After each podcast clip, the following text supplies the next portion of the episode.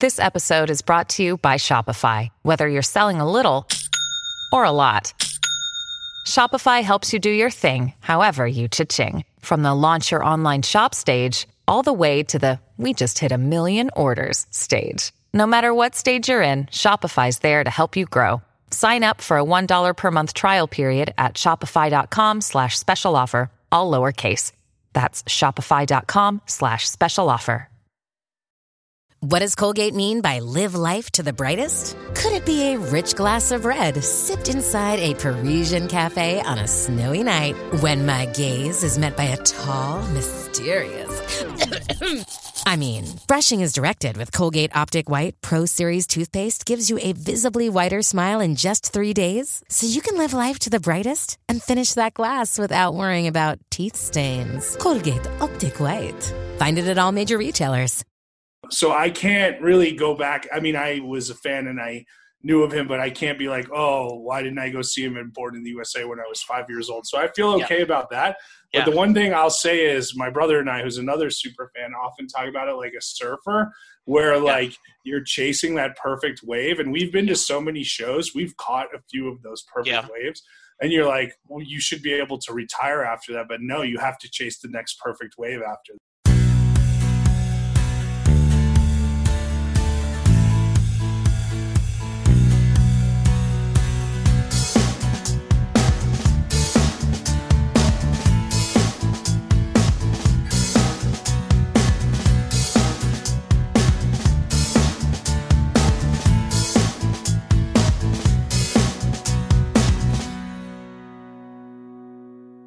Hello, everyone, and welcome to a new episode of Set Listing Bruce, your podcast all about Bruce Springsteen, his music, and mostly his fans. I am your host, Jesse Jackson, and joining me today is a fellow podcaster, a um, a journalist, and a Springsteen fan. Jason, welcome to the show.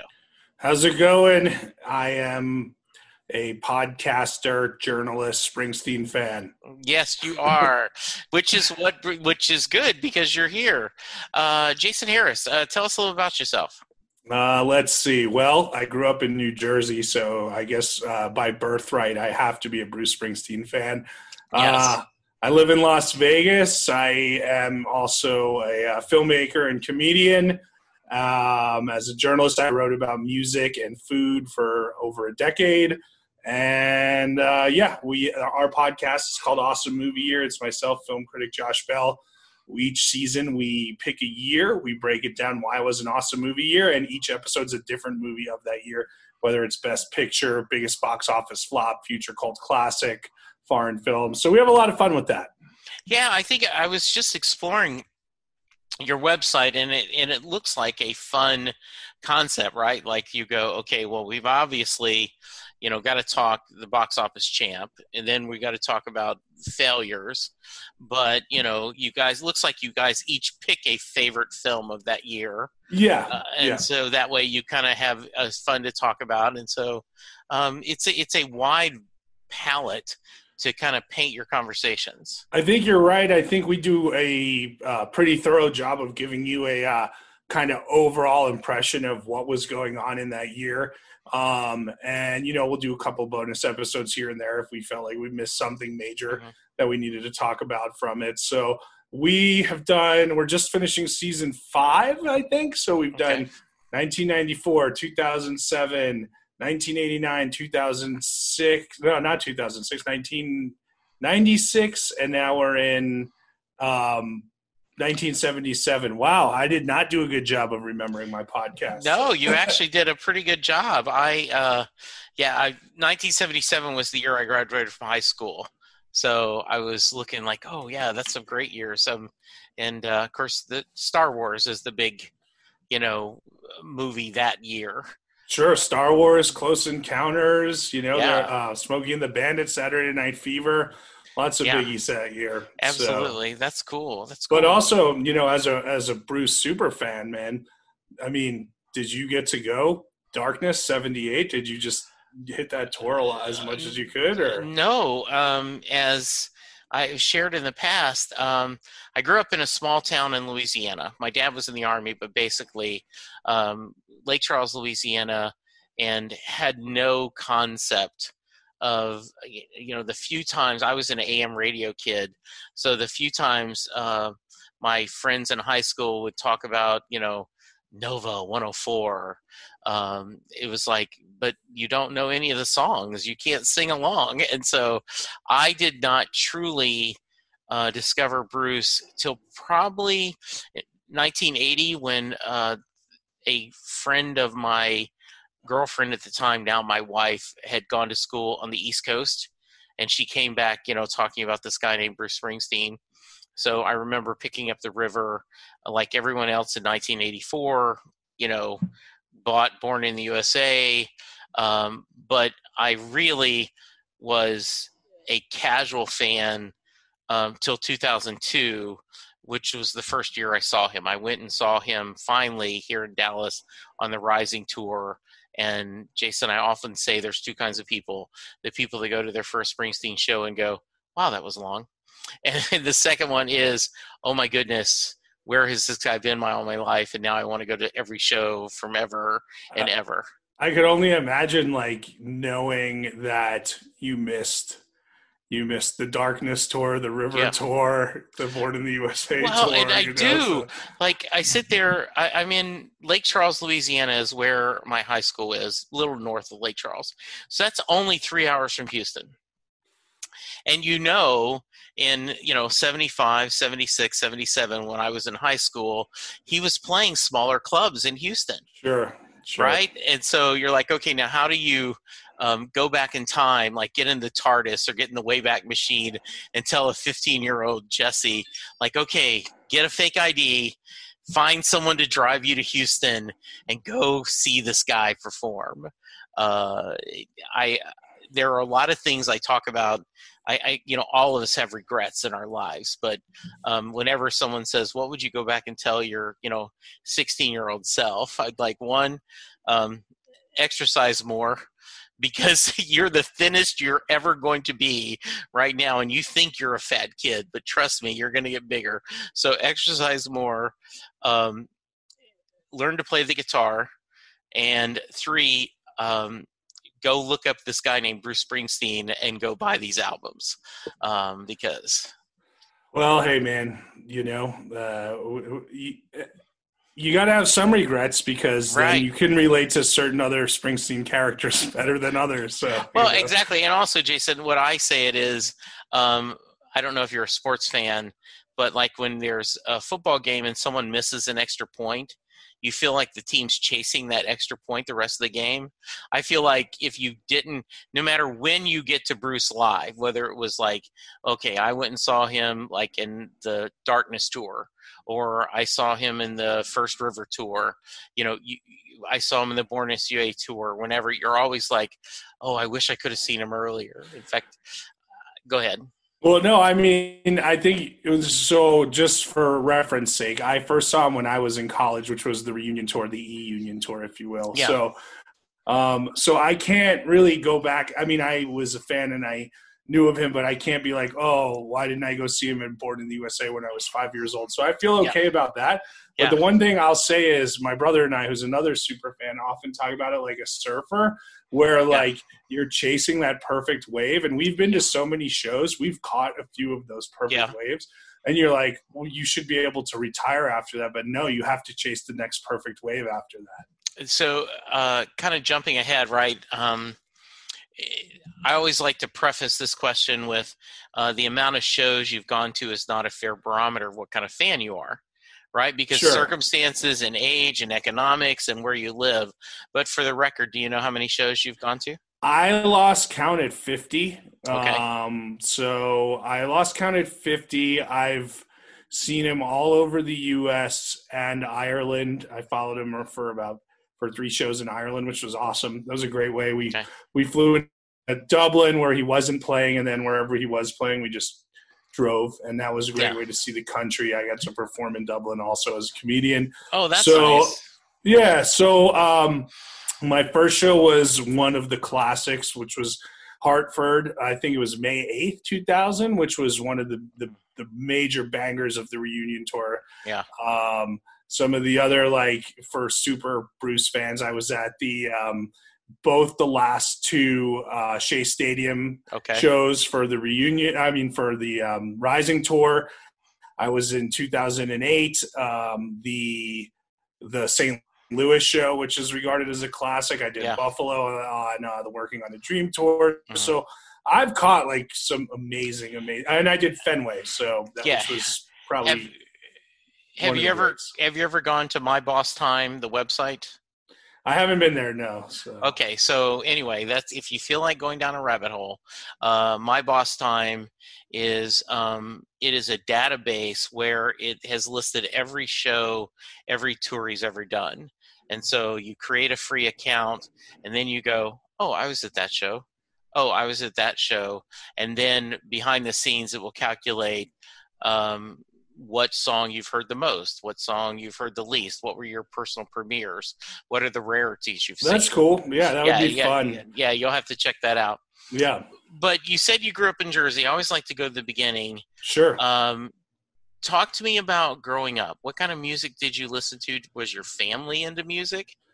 Yeah, so my mom and dad are old hippies. Um, my dad actually followed the Grateful Dead around for a while. So when I kind of followed, started following Bruce and like other people and the family were like, he's got to get a job. He's got to do this. My dad was like, I can't really tell him to do that because I did the same thing with the Grateful Dead. So they, um, It's a family tradition, like So, Hank Williams uh, Jr. Right? I can't. Hey, I- man. Yeah.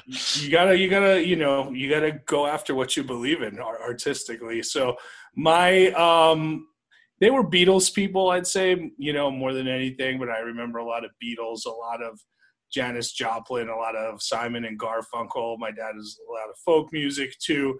As far as the springsteen stuff uh, my earliest memory is like literally when i was four years old. I mean I, like i said you know, not only did I grow up in New Jersey, but at that time I was born in the USA. So, you know, you know, it was like it was Bruce, Michael Jackson, Prince, Madonna, Cyndi Lauper, probably the big five of the rock and roll Yeah. uh, team out there. And I remember loving Born in the USA already as like a four or five year old. The album that we had at the house was the live 75 to 85 on record. So um, that was cool. But also, you know, my parents, uh, you know, they love like Van Morrison Mhm. and the band. So like a lot of stuff that you know we know Bruce either has been influenced by or uh, relates to really well. Yeah. So so yeah. So that's kind of uh, my musical upbringing. I started writing about music in Las Vegas for magazines when I was probably either late twenties, early thirties, and I've seen pretty much every big big band that there is to see at this point. How did you get from Jersey to Vegas? We moved out in the middle of high school, and I, you know, kept knocking around here and there, wherever. And then I ended up, I kept ending up back in Las Vegas. It's a very easy lifestyle, good, good lifestyle for a comedian. And you know, once I started writing, it was like, well, I get to see every band that there is Sure. right now. I get to cover every good restaurant that there is right now. You know, so um, yeah, I feel fortunate that I, I mean, I couldn't tell you how many bands I've seen or Yeah. but I mean, you know, you'll hear something on the radio and you'll be like, Oh yeah, I saw them, you know, or Oh, something. that's right. So So, Jason, did you? Can you? Obviously, it sounds like you're a very big fan of a lot of kind of music, a lot of diversity. But wh- what about Bruce puts him on that higher level?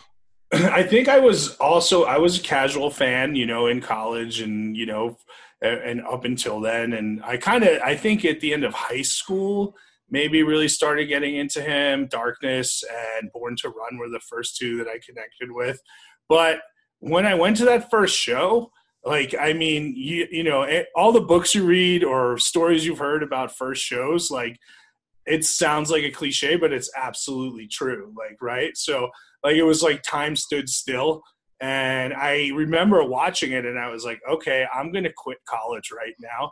And i did. I quit college. I wasn't happy where i was. I took a year off to write and then i went back and i finished college but it was seeing what bruce springsteen was able to do on stage like um the the power of it and um the energy of it i was like i have to go do something right now with Yeah. my life I mean, I I did not quit my um, job, but it was. I, I, I say that all the time in the podcast, and I you know I mentioned it earlier.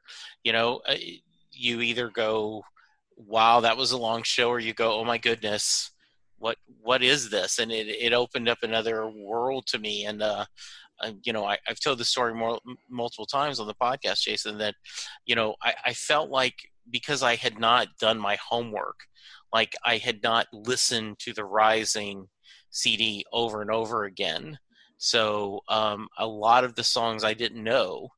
Um, you know, this wasn't like I think the reunion tour would have been a good tour for me to go see, right? Because I would have known a lot of the hits, um, and I was just like, "Oh, I want to know, I want to know," um, and it, it, it, I, what I've said often is like you've either you've walked halfway into a movie or you've picked up um, an issue of a really well written comic book and you're like okay i'm enjoying this story but there's a whole nother world out there that i haven't seen Sure, but that's okay. Like the reunion tour is an amazing tour because he was doing so much from the catalog. But don't yeah. forget, he was also doing stuff from tracks that no one's ever heard before. Yeah, exactly. Like, yeah, you know, bringing out Roulette for the first time in 28 years yeah. or whatever it was. Right? He did over a hundred songs, you know, on that tour. So I I was in that case where like like I similarly I was a casual fan. I knew the big songs. I knew some yeah. other stuff, but like there was so much like that I needed to learn and go back to, yeah. and that that was what opened it up for me. So, but you know, so by the time the the rising, you know, I, yeah. at that point I I knew everything in the catalog, but sure. um, but yeah, I think I mean, but that's okay. Like I mean, sometimes you go see a band and you might know nothing about them, and it's your you know you can still feel an energy or how they connect exactly. with an audience or you know what it is. I mean, you know a good song when you hear one, but really it's beyond the music to me it's the way that he connects with the audience right? right, so that's that's kind of what did it for me i was i've still never seen anyone connect like that and i like i said i do stand up i have seen plenty of shows on broadway i've yeah. covered music for decade or for a decade so it's he's a singular performer and that's you know we all know that yeah um kind of i'm going to take a left turn here but um you mentioned stand up. How are you doing with the pandemic? I mean, how are things going there? Oh, uh, I'm retired. No. Um, yeah, exactly. It, it, does feel like I'm retired. There's nothing. There's really nothing. There was a couple of Zoom shows, but I didn't want to get started on those because, um, you know, again, I mean, and maybe it's an influence. My grandfather was also a comedian of 60 years. Yeah. But 60 plus years, but may, maybe it's a Springsteen influence. But I like to connect with my crowd. Sure. I feel like that's a strength of what I do. And I do a lot of ad libbing and, you know, kind of off the top sure. of my head stuff and interacting. So I just didn't want to go down that path. For some people, it's right. For some people, it's not. And I think there might be something coming up that I'll put together where we're going to do outdoor shows, but it's still not really realistic to come back all the way. Yeah, I, am a big fan of Penn Jillette, Penn and Teller, but specifically Penn Jillette's podcast. You know, and they've talked a lot about you know Matt Donnelly and Goudeau. You know, uh, Matt Donnelly's a comedian. You know, yeah, no, he's a he's a he's a buddy of mine actually. Oh, okay, very yeah. nice. Yeah, so you know, and they're they're talking about right, like what do you do? You know, how how do you figure this out? And it's uh, it's a crazy time, and uh, yeah, you just got to look to. I mean, what I try to do is just put all my creative energy elsewhere. You know, right. Whether I mean, I've done a ton of writing. Um, we just knocked out a short film. I should finish my second or third feature script coming up. Well, since this has started, and then you know, um, I have a young daughter who's back in school, so I, and she's doing school at the house. Yeah. Which which is good. I'm glad that she's doing that because I don't think schools are ready to be open yet. But it, it's a lot of work, not just for her, for the parents too. So you know, that's uh, that's it's the crazy world, and hey, we all know it. So. Yeah, you you mentioned a couple times as a writer, and one of the things you when you sent me an email, um, you mentioned like you had been lucky enough to interview both uh, Steven and Nils. So talk to me a little bit about that. Well, so I I didn't interview Nils. I've covered a couple of Nils shows, okay. and Nil and I and Nils has tweeted me before. He knows I've reviewed it, and he likes the reviews, which is oh, nice. nice. That is yeah. Nice. Um, I and so I, yeah, I, I, met Nils and Roy briefly, but Steven, man, I interviewed Steven Van Zandt. It was awesome, man. It was about it was probably like so it was one of those days where he was running around and it was um, for the Disciples of Soul tour. So he yeah. actually gave me like his his cell phone number, oh, and I had to call him while he was on like the plane or right before it was taking off.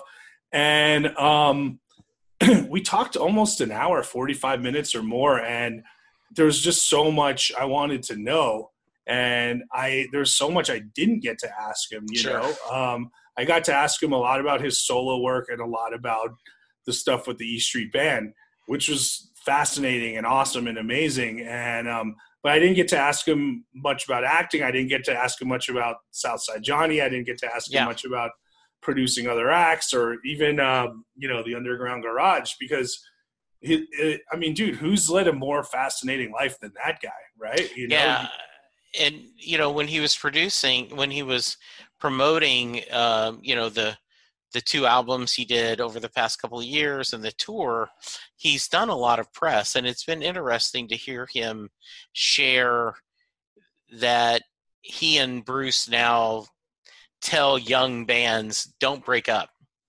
like yeah. you know, like you know, at, take it from us. You can you can go do all you want individually, but keep that band there so you can come back to yeah, it. I think that's cool. And I mean, also, you know, play live is the other big thing yeah. that they say, right? But yeah, no, you know, I, I get that. I get that. Um, mm-hmm. You know, with as a screenwriter with my last writing partner, there were always things we wanted to do separately, and I think that caused us to eventually break up. But with right. the partner I'm writing with now, it's at a more mature place. I'm really enjoying what we're doing. But if either of us had a solo project, I would support that, and yeah. I think you would too. So it's cool. But um, if I can tell a uh, a funny Steven story, real please fast. do. Um, so I went to meet him backstage when he was doing the show at the House of Blues out here, and um, a buddy of mine, uh, you mentioned comic books, J.H. Williams, the yeah. uh, the very famous comic book artist. Sure. Um, I took him, and he uh, brought a bunch of you know stuff that he's drawn and that he's written, uh, or that you know he. Um, uh, he's you know so he's he brought yeah. like the Sandman stuff. He brought like really yeah. big stuff, right?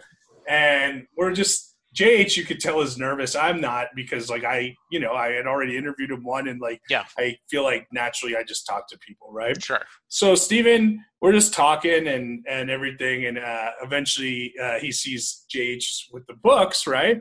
And uh, you go, what, do you got there? You know, and yeah, JH, oh, that's a pretty good, yeah. Uh, so JH nervously is like, "Sir, I'm a big fan of yours, and uh, I'm a comic book artist, and I just." Wanted to give you some of my work, and I hope you will enjoy it.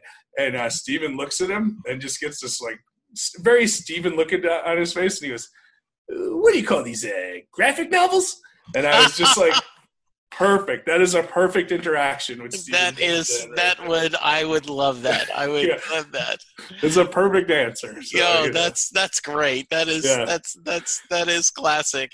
Um, I was lucky enough a couple weeks ago um, through Twitter, Maureen Van Zandt reached out to me uh, and said, "Sure, I'll be on the show." And so I was able to spend Whoa. about forty minutes talking to her. And what was great is, you know, similar to you, I'm like, okay, I'm going to talk about her. I want to talk about you know her time on The Sopranos and her early ballet and you know her career. And um, it was a nice interview. I, I, was really happy with it. And later she tweeted me and said, "Hey, I think people are disappointed you didn't ask me more stuff about the band. Do we want to oh, do yeah. this again?" I'm like, "Yes, yes, we do. Uh, I funny. won't mind that. Yeah, that that is good." One of my favorite things from the Steven interview was I asked I said I asked him I he's literally I think the only rock star I think who's had a career with two nicknames, right? Right. Like Miami and then little Steven and I asked him about that and he's you know, he's like Miami was the party guy in the band and when little Steven came out he had to be a front man and a little more serious. So it's kind of funny uh, or interesting at least how he kind of worked those personas out. I am so glad you answered that because uh, one of my best friends when he said, "Okay, you're going to talk to Maureen Van Zandt. You need to ask her why did he change the nickname." And I'm like, "Oh, I can't ask her that." And at one point in the interview, she said, "No, no, no, you could ask me some band stuff." And I said, "No, no, no." I said, "I want to talk about you." I said, "But for my friend, um, he wants to know: Did you marry Miami Steve or Little Steven?" You know. And she said, kind of both.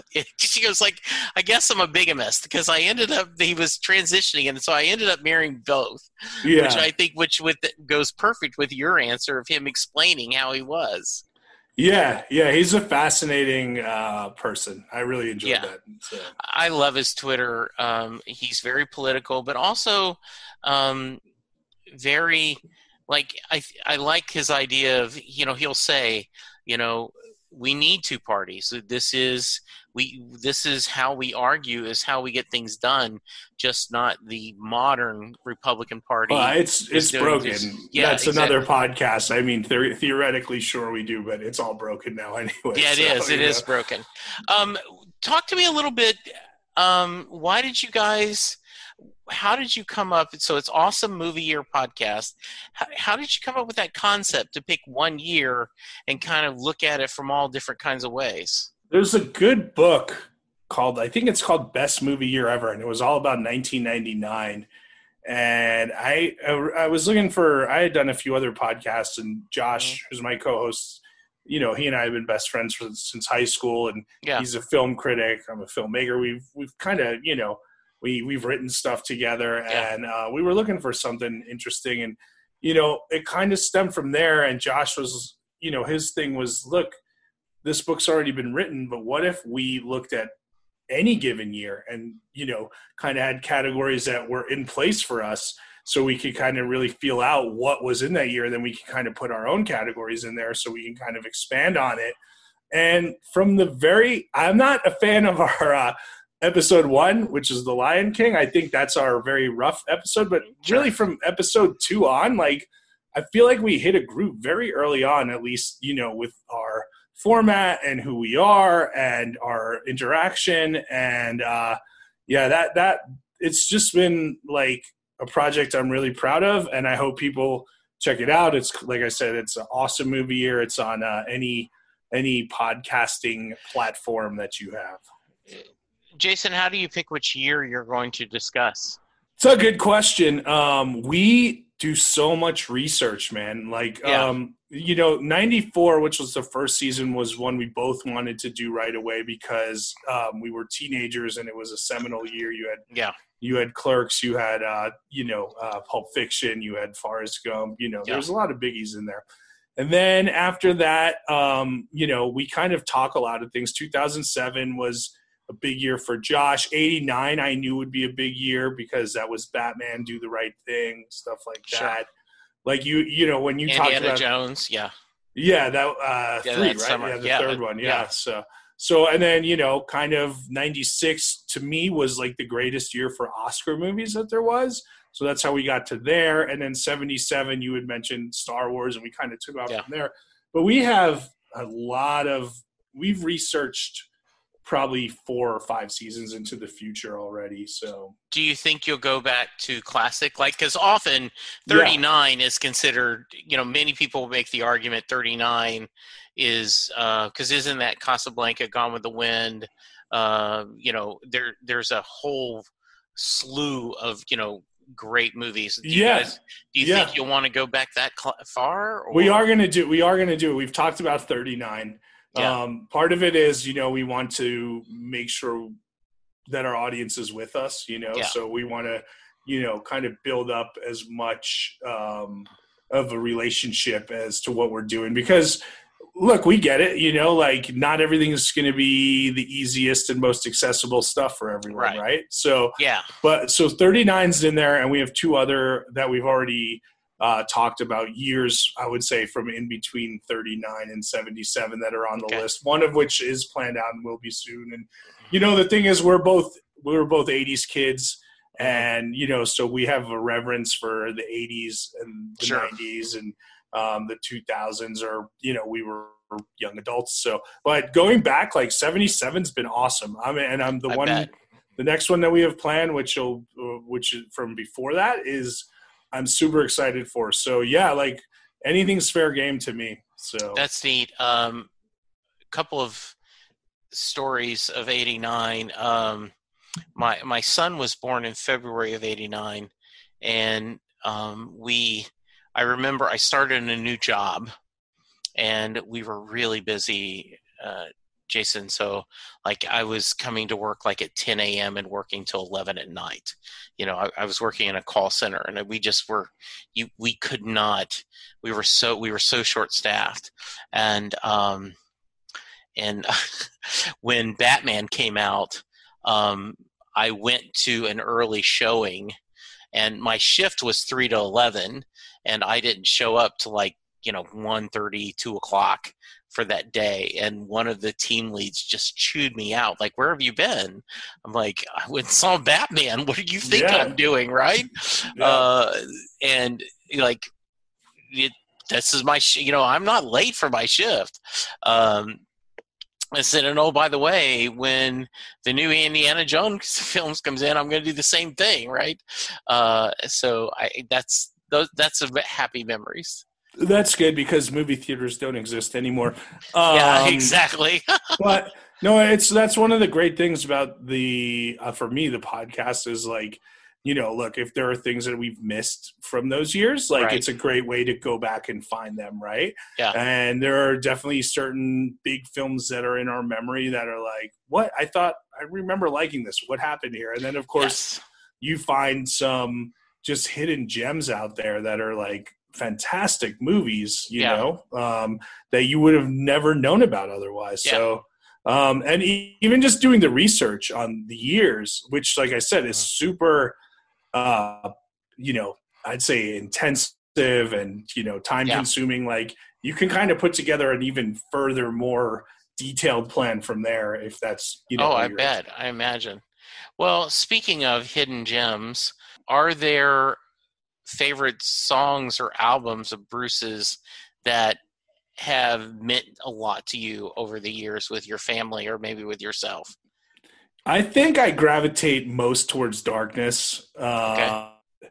Yeah, I think so. I, I just feel like that one just uh, maybe it's like I said, I grew up in a working class yeah. neighborhood in New Jersey. That so right, but I, you know, like it's like you know that was the I guess that kind of like foundational piece uh, after Born to Run, you know. Sure, so, absolutely. But but so, I mean, you know, honestly, like I mean, that's what I gravitate towards most. But you know, Wild Innocent, like I know, I know those places, I know that world, you know, because yeah. you know, I I spent plenty of time on the Jersey Shore and Born to Run. Probably when I was in college was like the album of like young man going through emotional strife, like having to figure out his place in the world. I mean, you know, look, I can argue for any of these albums, right? You know, yeah, but, exactly.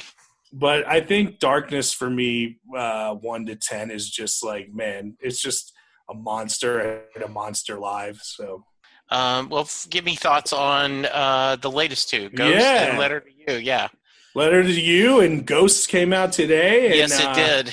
I'm kind of excited about the way, you know, like, you know, from everything I read the Rolling Stone article, and he's saying, you know, we're not doing overdubs, and they were just in the studio recording it. I guess yeah. much like the way they did Darkness in the River, right, where it's just the whole band in the studio and they're banging it out until they get it right, which is maybe one take, maybe twenty takes, who knows, maybe a hundred. But uh, one of um, a, a, a, guy who's been on the podcast who is a Springsteen historian, he was critical of that. He said that what do you mean you recorded an album in five it used to take you five months and it you know it sounds like you know crap. You didn't surprise me bruce.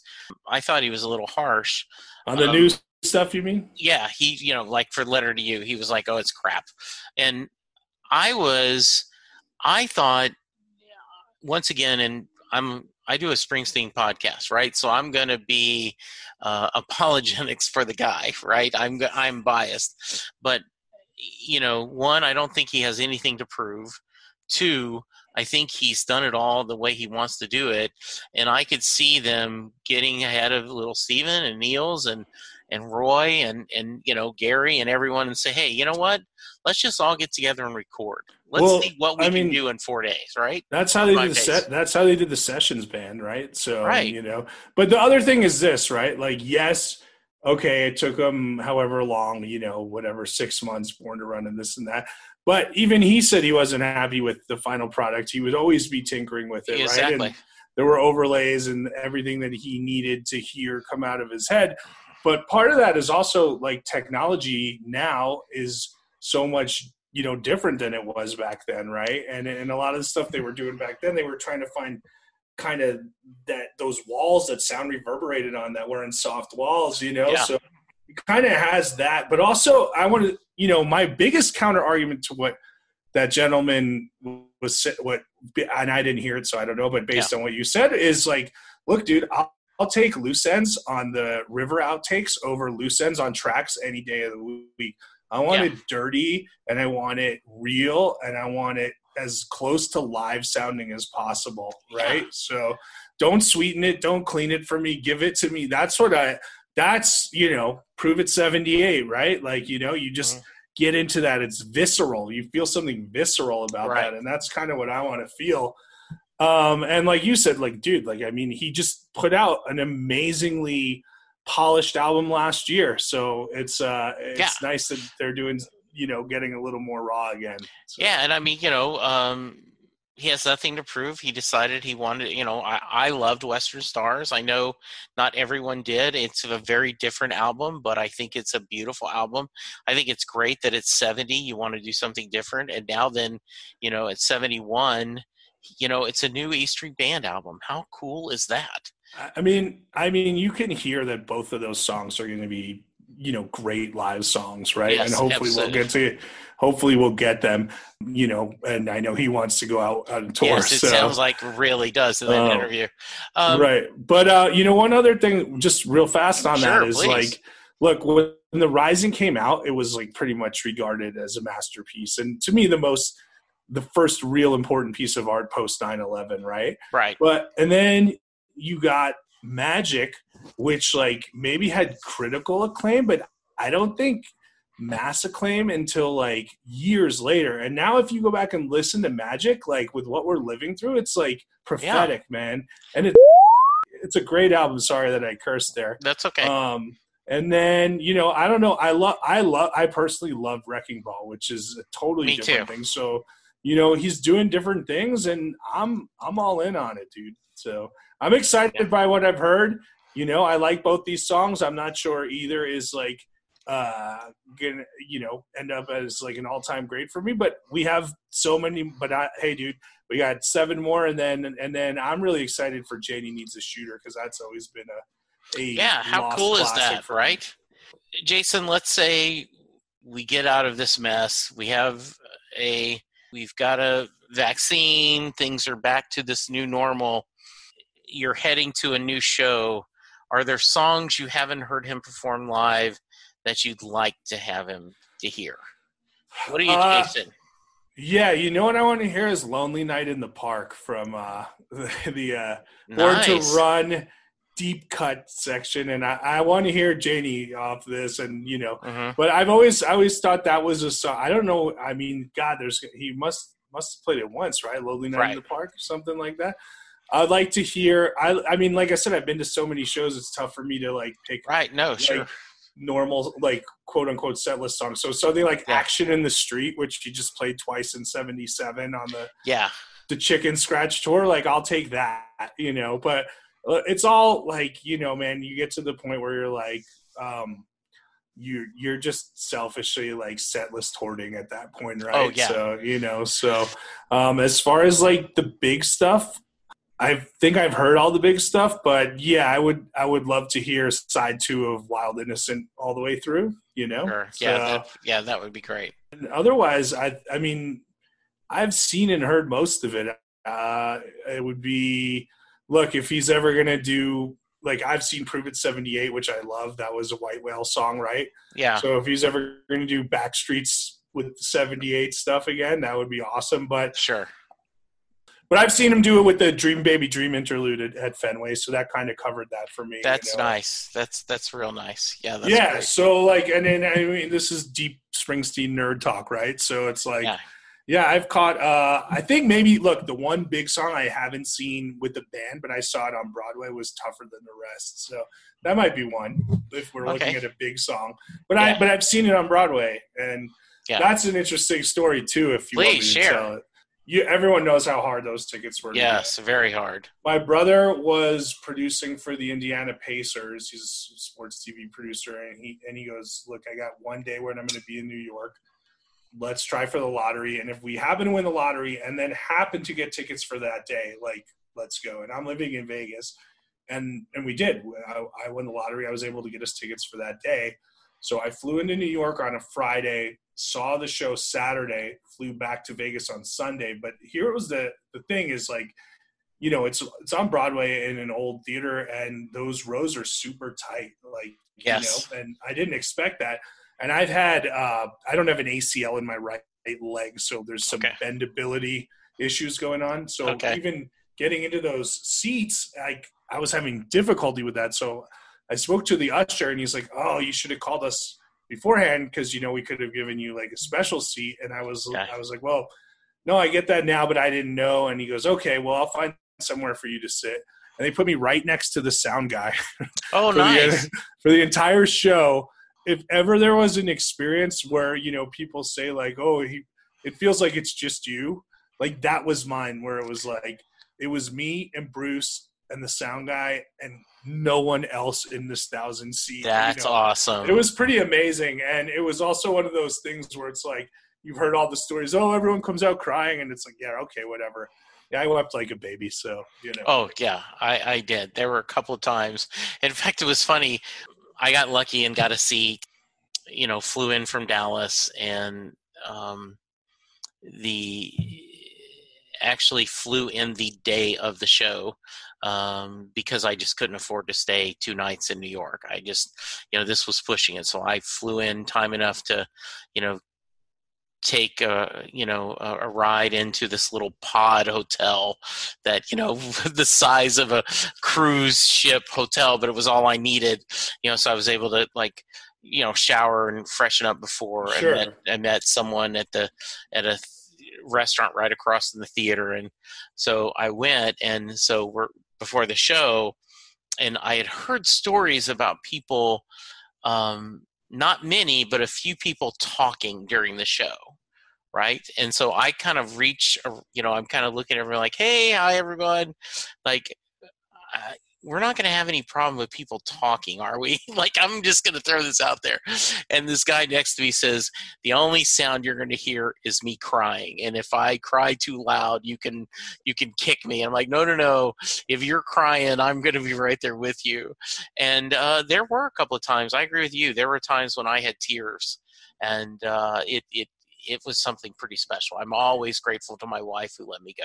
Yeah, it it was awesome. I'm totally like excited at the idea of another E Street Band tour, but it's like Yes. one of those things I'm excited about that I can't really get too excited about because it's not a reality right now. not right now you know so and if it means you know that they're playing in new zealand for a residency then maybe i'll have to get a work visa or something Yeah, exactly. like, don't you guys need a comedian to do a couple of, you know, like in a nearby club, right? Don't you? or don't you just need- someone yeah like Yeah. i'll sweep up after the show or something Yeah, like exactly. that. Like, uh, yeah, I, you know, I need to do the podcast about some uh, Australian films, like, you know, for Yeah. research. look Yeah. nils come on you like my reviews like Yeah, there we go. let me- Absolutely. let me, carry guitars That's for you. great. so All right, that was a great story. Uh, Jason, what else should I have asked you that I didn't? Uh, I don't. I don't know what you should have asked me. There's more stories, but like you know, we Please can always share. do this again. Okay. You know, it's yes, I would love deal, to do that so, again. Yes. Um, yeah, I. Uh, I don't know. I uh, look the other thing, and I'm sure most of your listeners listen was like, what a gift those um, Springsteen DJ sets were this summer. Oh yes, You I'm so glad you brought that up. Um, uh, I had um, um, speaking of um, uh, Ron Marz, the comic book writer who Green Lantern and DC versus Marvel just done a lot of stuff. And uh, you know I was talking to him about him he said we know he's a gifted storyteller. Why are we why are we we shouldn't have been surprised that he can weave a story between telling stories and picking which songs to share right? It's it's so interesting because it's like you're looking forward to the song and then you hear a song and you're like no no i now i want to hear the next story. And it's like you well, know. the first time my wife is not a big bruce fan. Um you know we have a mixed marriage. And uh, so we were driving somewhere and with one of one of the first sessions and um and we had it on. And he's like she's like um i don't want him to play the records i just want him to keep talking and yeah, she's that's I'm cool. unusual and then then after a while she goes okay now i am enjoying the records what a, we get really good so yeah I, I think those have been just a a real blessing for us. I I, I mean I'm excited. Uh, I'll probably go take a long drive to catch up on the ones I missed. Yeah. maybe next month. But uh, number seven, the, the, the basically this the Jersey Rock Shore history. Uh, yes. You know the sound of the Jersey Shore. Like I was like it was like oh you made a radio show for me thank you sir you know like you know like what an yeah. amazing show that was with the three of them all together oh it was like you're listening to just old time, literally what it was, old friends just talking and yeah, visiting. Yeah. You know, at one but point, right? So I mean, dude, like, come on, uh, the Club Soul City stuff like that. Yeah. That like those are things like like I didn't know that song before that. Uh, no, and like a couple times, right? Like, I how did this song never get on a record? You know yeah. and they, they're asking and then i love the one like that was at midnight because i had it on my radio app you know i'm laying in bed listening i felt like i was a kid again with a transistor radio you know, listening to that. And the one with him and Patty and just this sharing that friendship and that relationship with them together. It's just really cool. It's funny because, you know, when you ask me what songs I'd want to hear, like, you know, like I I remember at Shea, I saw quarter to three and Bonds yeah. might have been on it, but like wouldn't it be cool to see an 18 minute version of that from you know the 78 yeah. stuff or with steven you know when they in 96 when uh, when they did the kind of like acoustic "I don't want to go home." You know. Oh, I'd like love that. to hear that. So, yes. So, but I mean, I'm fortunate, man. Like I've seen so many shows, yeah. and I've seen, like I said, some. I've been very fortunate to catch some of the ones that I did. So, yeah. uh, my, most of my checklist has been checked off, but like that doesn't. I mean, I'm excited for whatever whatever Absolutely. is next, and I will. And you know, look, we all want like the sign requests. We all want those like those yeah. rarities. You know, if you bring a yeah. sign for waiting on a sunny day, you're out of the pit. So. yeah, uh, there it was. Um, yeah, my uh, I had a guy who worked for me um, when I went to Nashville. I saw the Nashville show when and 2014. yeah, a kid had the sign. You know. Uh, no satisfaction, right? Play Rolling Stones, no satisfaction. And Eddie's like, okay, if you had a kid, there's no way your daughter is going to a Bruce show asking for a Rolling Stone song. yeah, but I was at that show, by the way. I was there too. Yeah, I yeah. love that show. I was really, once again, greedy, right? I was thinking maybe someone from Nashville will jump on uh, because um, my first show was Dallas 2002, The Rising, and um, the um, oh damn it. Um, was it Alejandro? No, um, the um, our other resident musician, and I'm I'm drawing a blank on um, Don Henley. Don Henley joined him on stage, and they did "I Fought the Law." That's cool. Because Henley fun. lives in the DFW area. Yeah. And and I was like, you know, that was kind of special. Uh, and then one time the other time in Dallas, uh, Bon Jovi was playing the next night. So, and yeah, he came on stage and they did Glory Days together. Uh, let's see. I, I would have to really think of who I've seen. I definitely have seen Mike Ness from yeah. Social Distortion more than once. I mean, and those Shea shows had like you know. Oh yeah, sure. Yeah, so I saw. I, I remember I saw Dylan at one of the Shea shows. Do they did nice. Highway 61 revisited? But whatever. Like whoever you get, you get. Like yeah, you get. That's it. Matter, Absolutely. You know, so. All right. Um, so this has been great, but before I let you go, I, I gotta ask you the Mary question. Cool. So, So yes. uh, you go ahead. Okay. So Jay Armstrong is an honors English teacher in the Philadelphia area. And every year his senior class, then the honors class, they take they take two days out in their curriculum and they break down Thunder Road as a poem. They go through all the lyrics, he looks at the imagery, he shares with themes that the song uh, explores. They talk about they compare it to Robert Frost, The Road Not Taken, and a lot of other poetry classics. And at the end of the two days, uh, Jay looks at the class and says, Does Mary get in the car?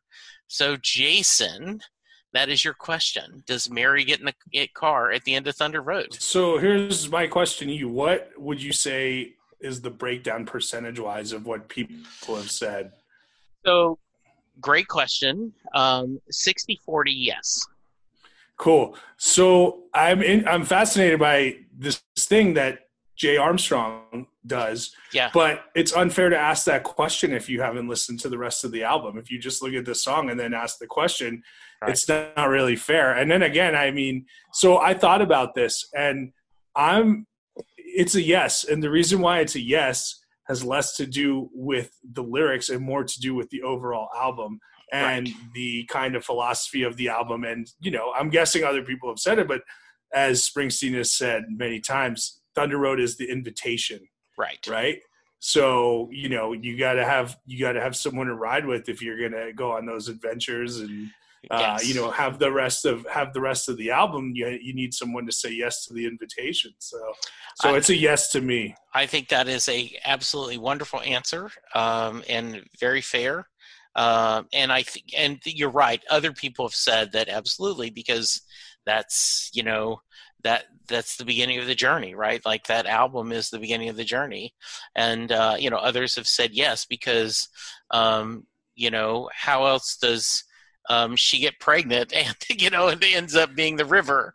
Uh, That's you know? that's assuming that's the same Mary, Right. right. So I would assume it's not because again, now you're just talking lyrically name name as opposed Yeah. to the the inspiration behind the songs and everything. Now, I will tell you this. Someone mentioned to me, and I love this. He said, absolutely, she gets in the car because in Racing in the Street, when he says, my baby um, waits uh, on her daddy's porch, he said that's the same porch that she was dancing on in Thunder Road. Well, that's nice. That's a very fun. That's like you know, it's you're connecting in in very uh, obtuse, obscure ways. But I like that answer. I did too, yeah, I right? was I was just going on. I was basically going from the more historical, like, yeah, hey, what did what did Bruce say about it type, right, and then, you know, absolutely. the rest Yeah. of the album. But yeah, who knows? All right, you so Jason, uh, awesome movie, year podcast. How about social media? Where can we find you on social media? Uh, yeah, I'm uh, Jason Harris Comedy on Facebook and Instagram, J Harris Comedy on Twitter, and then Awesome Movie Year is pretty much the same thing. Awesome Movie Year on Facebook and Instagram. Awesome Movie Pod on Twitter. okay. Um, if you end up listening to our podcast because you heard uh, this one, please let me know, and uh, we would love to uh, welcome all new listeners. And not just that, we love interacting with our listeners and getting suggestions of what to cover. We do sometimes cover listeners' choices. Uh, at the end of every season, we do an audience poll. So if there's something you want, that's a you know we would Yeah, we, do- we're interested in. I haven't got to hear the podcast yet. I've, I've I added it to my feed, so I'm going to check out a couple episodes. Do you tell in advance what movie you're going to talk about so that uh, people can send you feedback in advance, or or is it after the fact? we kind of release what we're doing uh well we tell them a week in advance Okay. so you know if you hear this week's episode which just came out and was the goodbye girl you know you, which was um, usually we do a sundance winner but since there was no sundance in 77 we did uh golden globe best best musical or comedy right I got to So- tell you, it may be cheesy. I love that movie. I remember watching it on cable and just just loving the the you know the funniest, and then like you know I, I felt so dejected by him when you know the weird version of Shakespeare that he ends up doing, and he's depressed, and uh, that's a fun movie. Well, I mean, so you know, you, you you will definitely have some disagreements with people on our show, and we would we would welcome that feedback. But at the end of that show, we tell you what's coming the next week. In this okay, case, well, good. Well, I will I will listen to that one next. And yes, and I I have no look, Jason. I'm the guy that said, um, you know that um, Jungleland, eh, not that good of a song. and and and I, you know, I mean, I understand the greatness. I understand the saxophone solo. I'm just saying it doesn't speak to me personally. There are other Springsteen songs that do move me, and I get a little bit of crucifixion, and I and I accept it. I know I'm wrong, but it's yeah, you know, how I feel. It at that point, bro. So, exactly, you know, Jason. I'm not, gonna, I'm not gonna take your side on the anti-Jungleland Look, Jason's like, that's it. I'm done. Like, yeah. hey, I'm not gonna talk to you, Jason. I hope we get an epic like that in. Uh, oh, in wouldn't album. it be great? It would yeah. be awesome, Jason. This is awesome. I had so much fun talking to you. Thank you so much for joining me. Yeah, it's great uh, connecting with you, and yeah, uh, I hope we'll we do it again. Do, yeah, we'll have to do it again. Uh, you'll uh, save up some of your other stories, get them knowing. Um, I'll check out your podcast, and then we'll, you know, uh, maybe um, later this year, early next year, we'll have you back, and we'll kind of talk about how things are going, and uh, we definitely want to hear what you think of the new album. So, I, and, and I was going to say the same thing. Whoever listens, and and of course you, like, let me know yeah. what you guys think of it too, because. Yeah. It's all relevant. Hey, you know what I know we're going to get though is uh, at some point we'll get an awesome documentary because nobody does better music docs than uh, Zimny and the Bruce. Oh teams. yeah, absolutely. Yeah, I'm really looking forward to that. I love the two videos already.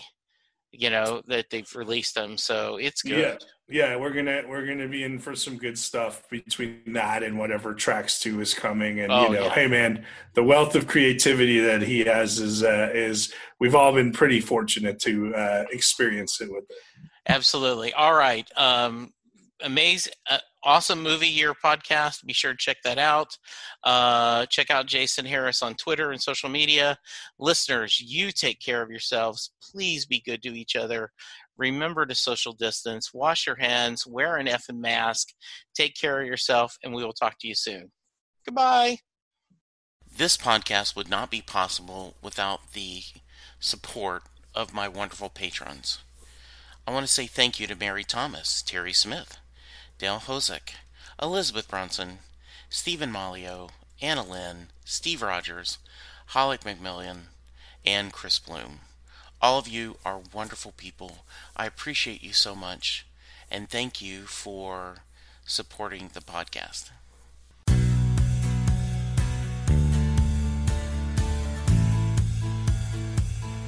You just heard the fun talking hard rocking, music loving, album ranking, fan thinking, joy spreading, lyric reading, story sharing podcast that is the one, the only, Set Listing Bruce. Set Listing Bruce is part of the Southgate Media podcast group. The theme for Set Listing Bruce was written by David Rosen, used by permission. It's NFL draft season, and that means it's time to start thinking about fantasy football. FantasyPoints.com features industry leading experts and prognosticators using proprietary hand charted data to help you score more fantasy points. FantasyPoints.com is the place to go for whatever kind of fantasy football you play. Whether you play fantasy football, daily fantasy sports, or do a little bit of everything, Fantasy Points has the meticulously researched content to guide you to victory. And why wait for the fall? Fantasy Points also covers the new spring football league, the UFL. Join the guru, John Hansen, Scott Barrett, Joe Dolan, and other massive names in the fantasy football universe with an exclusive offer. Use code Pantheon for 15% off any fantasy points package, including the all in package, with access to every article, tool, and data nugget that Fantasy Points has to offer. That's fantasypoints.com and code Pantheon for 15% off at Fantasy Points. Fantasypoints.com, code Pantheon. Score more fantasy points.